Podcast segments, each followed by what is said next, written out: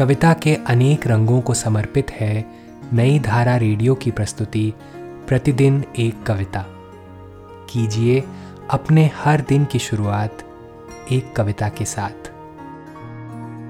आज की कविता का शीर्षक है, कविता का जन्म। इसे लिखा है रामदरश मिश्र ने। आइए सुनते हैं यह कविता मेरी यानी कार्तिकी खेतरपाल की आवाज़ में।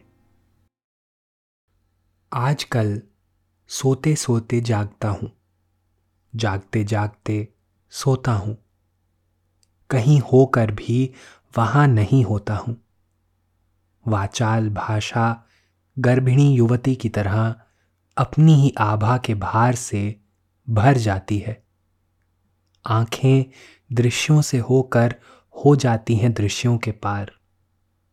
टूटे हुए रास्तों में जुड़ जाता है संवाद। अपने ही भीतर कुछ खोया हुआ आता है याद। चारों ओर के अवकाशों में कुछ थर्राने लगता है।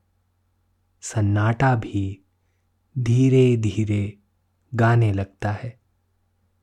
मैं भूल जाता हूँ अपना नाम, ग्राम और वल्दियत, और रह जाता हूँ हवा में खोई खुशबू की तरह आदमी की पहचान।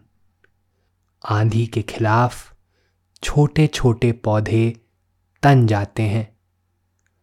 मार खाई आँखों के आंसुओं में धीरे धीरे आग के चित्र बन जाते हैं।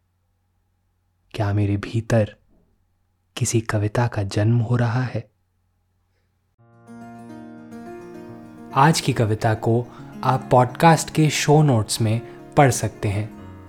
आप जहाँ भी प्रतिदिन एक कविता सुन रहे हैं, वहाँ अपने कमेंट शेयर करना ना भूलें। अगर आप चाहते हैं कि नई धारा रेडियो की यह प्रस्तुति हर सुबह आपके व्हाट्सएप पर आ जाए तो हमें इस नंबर पर मैसेज भेजें। Seven four two eight seven seven five three seven six कल एक और कविता के साथ फिर मिलेंगे।